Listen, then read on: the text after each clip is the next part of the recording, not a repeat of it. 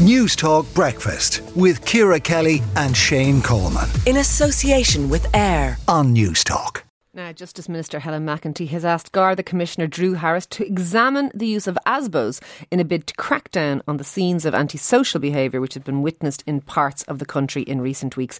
Michael McLaughlin is the head of advocacy and communications for Youth Work Ireland, and he joins us now. Michael, your reaction to this intervention? Hey, good morning. Yeah, a bit, well, I was going to say surprise, maybe not surprise that these things come round. It's been a few years, about 10 years since we were talking about ASBOs before, and they are statute book. But the fact that they haven't been used down the years speaks volumes. And I think, from what I recall, the Gardaí were very reluctant to use lot of fanfare about their introduction. And in essence, these people, I guess the ASBO was like an order, like a barring order, and if you breached the order, it was a criminal offence. And that in itself, I think, is problematic legally and, and for all, all, sorts of problems it causes. So I think it's uh, uh, better to use. There are other powers in the book, like public order. I think that's okay. And, and and Shane was making the points earlier that ASBOs, uh, I think very few of them ever been used in this country. I think the first couple of years was seven of them had been used, and, and indeed that they, they they are flawed in many ways and, and have been abandoned in the UK.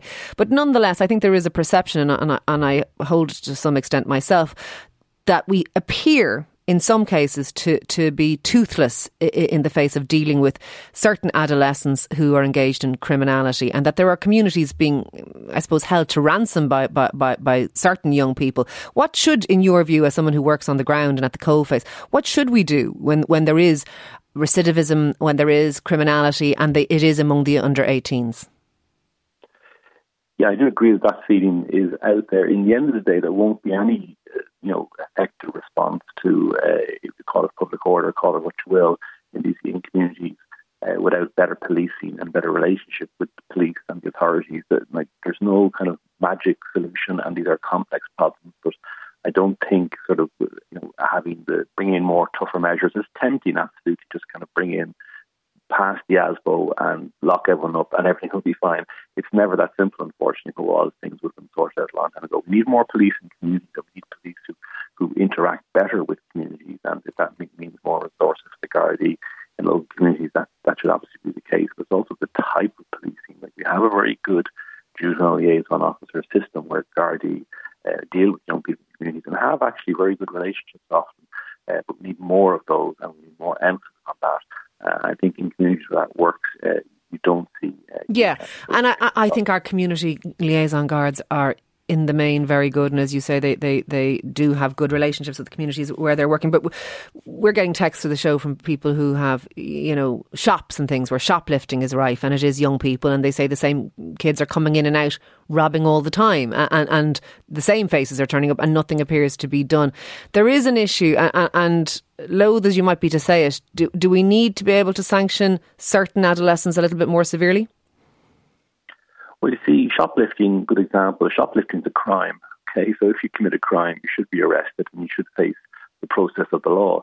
What we often have, in fairness, is uh, things behaviour which isn't 100% criminal, or it could be at the margins of criminality. The antisocial stuff. Yeah.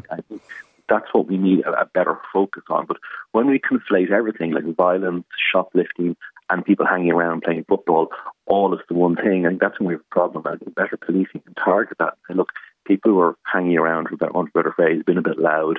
Uh, we have to uh, discuss. We have to be, you know, inter- interacting with people like that.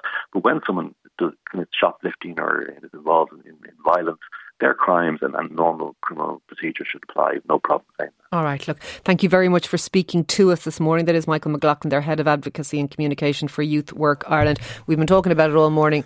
Would love to know out there what people think should happen. Um, I think we should be able to sanction young people who are engaged in particularly criminality, more severely than we currently appear to. Uh, but let us know. What do you ASBOs think? won't do that though. That's ASBOs are not about then crime. maybe we need something other than yeah. ASBOs. ASBOs are a civil matter. They're not. It's not a crime thing. Yeah. Well, may, I think ASBOs are a halfway house because we are afraid to actually tackle properly what's going on out there. But let us know what you think this morning. Five three one zero oh six at a cost of thirty cent. Or you can tweet us. Tweet us at NT Breakfast.